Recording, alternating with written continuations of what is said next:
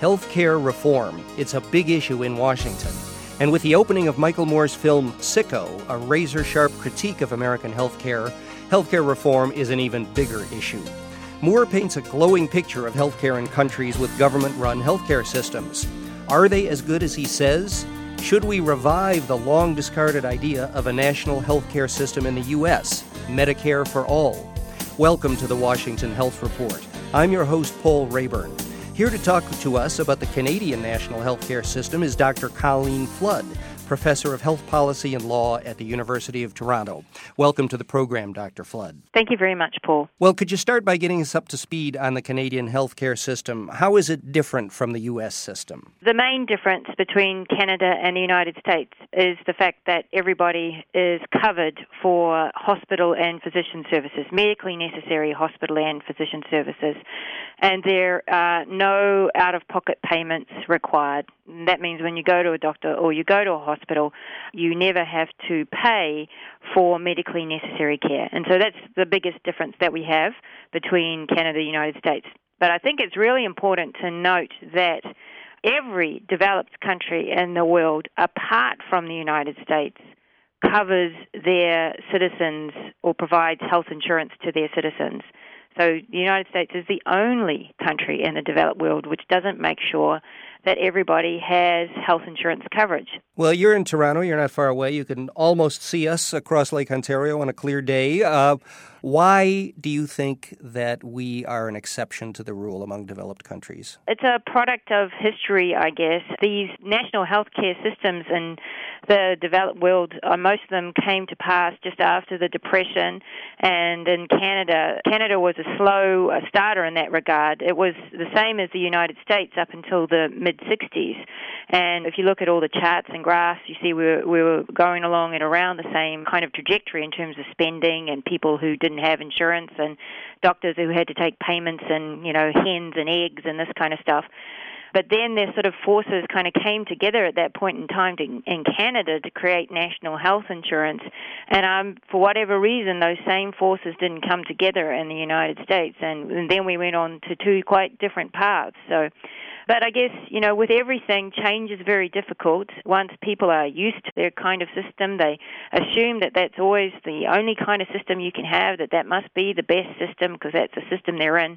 And obviously, some folks will do really well out of it, and some folks will do really bad out of it, and it's always very difficult to change. One of the roadblocks for people who favor a national health care system in the United States, one of the roadblocks is the vast health insurance industry. I'm curious what became of the Canadian health insurance companies when you went to a national system? Well, we still have private health insurance. They cover stuff that isn't covered by the public health insurance system. So they're covering things like prescription drugs for some folks and home care and, you know, your extra stuff that isn't in vitro fertilization that isn't covered. So they are still around.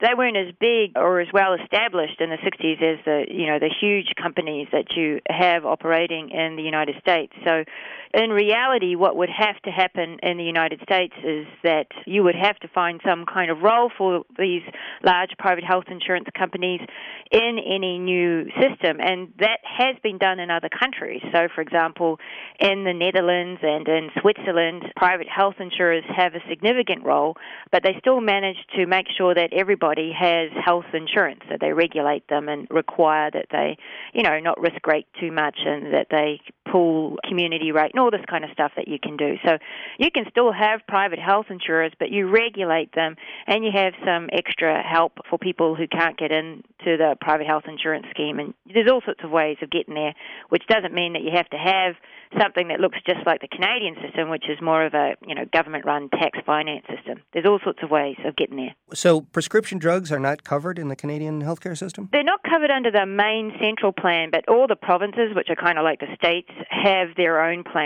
So basically, they are covered, but it's a bit more patchy, right? So people who are employed have their coverage through private health insurers And then, kind of similar to the, the states in this regard, the government picks up the, mostly picks up the elderly, the provincial government picks up the elderly and the poor. But there's still a few folks that don't have insurance. So we're working on trying to fix that. And then people who are self employed or work for small companies, do they have drug coverage? They may or may not, and that's what we're trying to fix. So we've got a similar problem to what you guys have across your whole healthcare system. We've got that problem in drugs. We've got to fix that. Michael Moore, in his movie Sicko and on his website, talks about regulating pharmaceutical companies as a public utility. That's what you've essentially done in Canada with insurance companies. Oh, yes. Well, we don't regulate insurance companies. No, we don't. We don't have large private health insurance companies. They just cover certain things like prescription drugs and that sort of stuff. They're not regulated in Canada, but in other countries they are regulated, and that's how other countries like France and Switzerland achieve universal coverage. That's how they get everybody covered. It's kind of not as complicated, but a little bit more like the, the kind of Clinton plan that you see in, in countries like the Netherlands and, and Switzerland. So tell us a little more about that. How does that work? How, how does regulation lead to coverage of everybody? They regulate private health insurers and they say, look, you, you have to cover everybody that comes in. You can't drop them. You, you can only charge them one fee, right? You can't charge them this kind of differential premium depending on whether you're really sick or you've got pre existing conditions, for example. So that's how they do it. They sort of say, you can only charge one fee and you can't drop people when they become a bit too costly. And then the government kind of helps private health insurance companies cover those high cost people. Right, so there's some sort of pooling that goes on of money that can come in either from the government or collecting from employers and employees, and that try, they pull that to try to cover the really high cost people. So private health insurers get the help that they need to cover them. So that's how they do that. And then they will maybe for the unemployed either pay the premium for them to private health insurance companies or have non-profit health insurers providing coverage for them that the government subsidises. It's pretty complicated, I guess. It sounds a little complicated, but they managed to do this in many European countries. So, you know, it's obviously not that hard to do. It's been road tested. It's been road tested, tried and true, and there's lots of different variations on the theme, but they do all do it. Before we go to drug companies, let me just remind listeners that this is the Washington Health Report on ReachMD XM233, the channel for medical professionals. I'm your host, Paul Raeburn. We're talking to Dr. Colleen Flood of the University of Toronto about Michael Moore's film Sicko and the Canadian healthcare system. So go ahead, drug companies in Canada, how is that handled? What happens in Canada is that we have a mechanism that we regulate the price of patent drugs. So we set the price of patent drugs relative to a basket of drug prices in the rest of the world. So we say you can't charge a price above a certain level, and so that's how we deal with drug prices. But we don't otherwise really regulate drug companies apart from quality and safety, just like the FDA in the US. But we don't regulate them in the same kind of way. We don't nationalize them or anything like that. My assumption would be, and tell me if I'm correct, that many of your drugs come from U.S. healthcare companies. Well, we have actually a really quite significant number of drug companies that are based in Canada. So, you know, there are, of course, a number of them that are US based companies, but we also have Canadian based companies, there are UK based companies, German based companies. The US dominates the world market, but we certainly do have our own drug companies.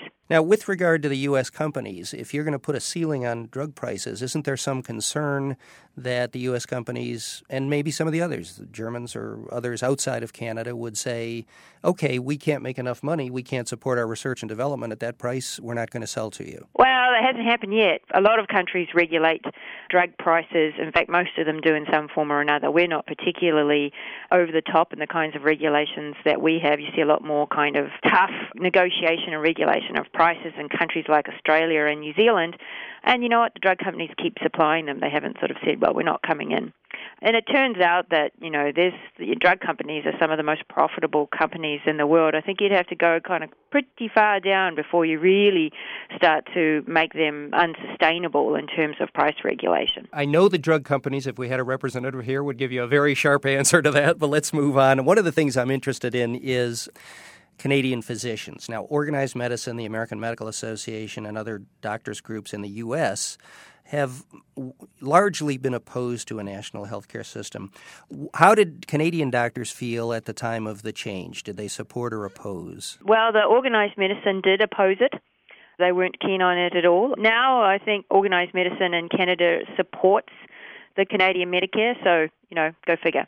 So at the time they didn't, but now that we have it, Canadian Medical Association is supportive of Canadian Medicare. Now, of course, they'd probably like some reforms, and you know, one of the things that we deal with here is that Canadian doctors would like to top up whatever they get from the government with private health insurance, and we're a little bit unusual that we have some restrictions on the on the extent to which they can do that. But I don't think, you know, so we're having debates about that in Canada. I don't think there'd be any debate about that in the United States. You would simply allow your doctors to do that. So, you know, the one thing that rankles doctors here, I just don't think it would even be an issue in the United States because of the kind of commitment to choice and private health insurance and all that sort of stuff. So, did Canadian doctors take a hit financially, or do they feel squeezed by the national healthcare system? Well, they certainly didn't when it came in because a lot of them, you know, were actually finding it quite hard to get by. At least some of the primary care docs, because you, you're out in remote and rural areas, and people really need care, and they can't afford to pay for it, so you end up treating them without being paid. So back in the you know 50s and 60s, this was uh, more of an issue.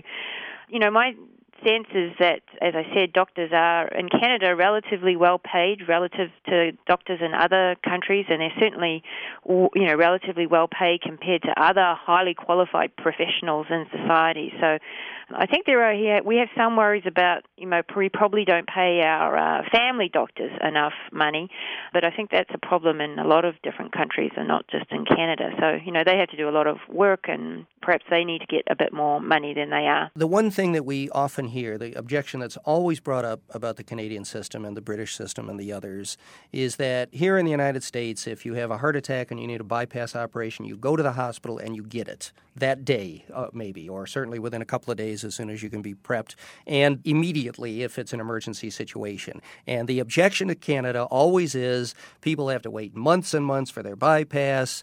Michael Moore does a thing in his film where he talks to people in a hospital waiting room, and they all say, no, they haven't waited more than 20 minutes. But that's not really the issue. The issue is do people have to wait weeks or months for potentially life saving procedures. They never have to wait weeks or months for life saving procedures. I hear that all the time. They, they must wait. I always hear that that's true. No, that's not true. And there really is no evidence at all that that's the case for life saving stuff. Now, you know, we have had problems with wait times for, you know, more stuff that isn't not life threatening, like hip surgery and knee surgery. And we've had some problems with that, you know, because the thing is, we do treat people when you come in as an emergency or you have acute needs, then we're going to drop everything and treat you right then and there. That brings us to a close. We've been talking with Dr. Colleen Flood about the Canadian healthcare system. Uh, she's from the University of Toronto, and thanks for that view from across the border. Oh, you're welcome. I'm your host, Paul Raeburn. You have been listening to the Washington Health Report on ReachMD XM233, the channel for medical professionals. Comments? Questions, like to share your own views about our system and the Canadian system, send us an email, xm at reachmd.com. Thanks for listening, and we'll see you next time.